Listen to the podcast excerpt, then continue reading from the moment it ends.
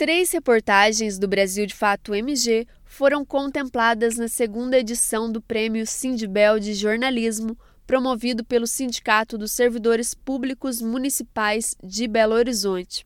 A premiação, que aconteceu no último dia 11, escolheu as melhores produções jornalísticas sobre o serviço público municipal da capital mineira e sobre os servidores públicos durante a pandemia, nas categorias de jornalismo impresso, online, TV e rádio.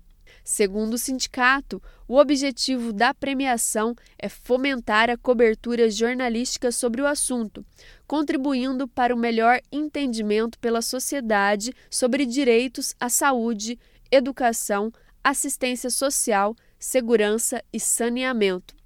A reportagem Agentes Comunitários de Saúde e Combate a Endemias Fundamentais no Combate à Covid, de Wallace Oliveira, levou o primeiro lugar na categoria Rádio.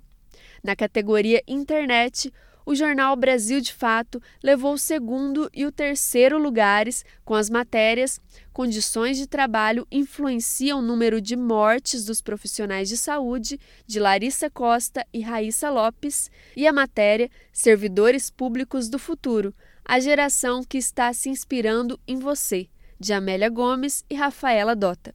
O Brasil de Fato MG agradece ao Sindibel e saúda todos os finalistas do concurso. De Belo Horizonte, da Rádio Brasil de Fato, Rafaela Dota.